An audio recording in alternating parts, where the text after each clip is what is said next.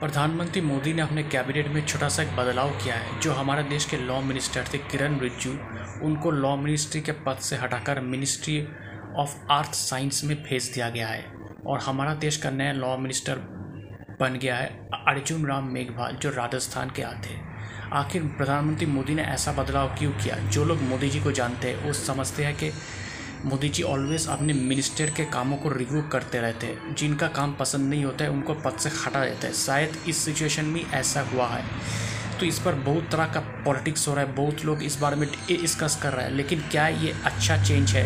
इसके लिए तो हमें डेफिनेटली वेट करना पड़ेगा। दोस्तों, मेरा नाम प्रयोगव्रत गांगुली है, मैं एक राजनीतिक विश्लेषक हूँ।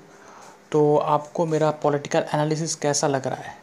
अगर आप मुझे मेरे एनालिसिस के बारे में या मुझे कोई का कमेंट करना चाहते, कोई मैसेज सेंड करना चाहते, तो आप मुझे ईमेल कर सकते हैं। मेरा ईमेल आईडी आप देखना मेरे प्रोफाइल पर है, Mishti man nine eight the rate of ji mail dot com. Mishti man M I S T I M double A N nine eight the rate of ji mail dot com. शुक्रिया।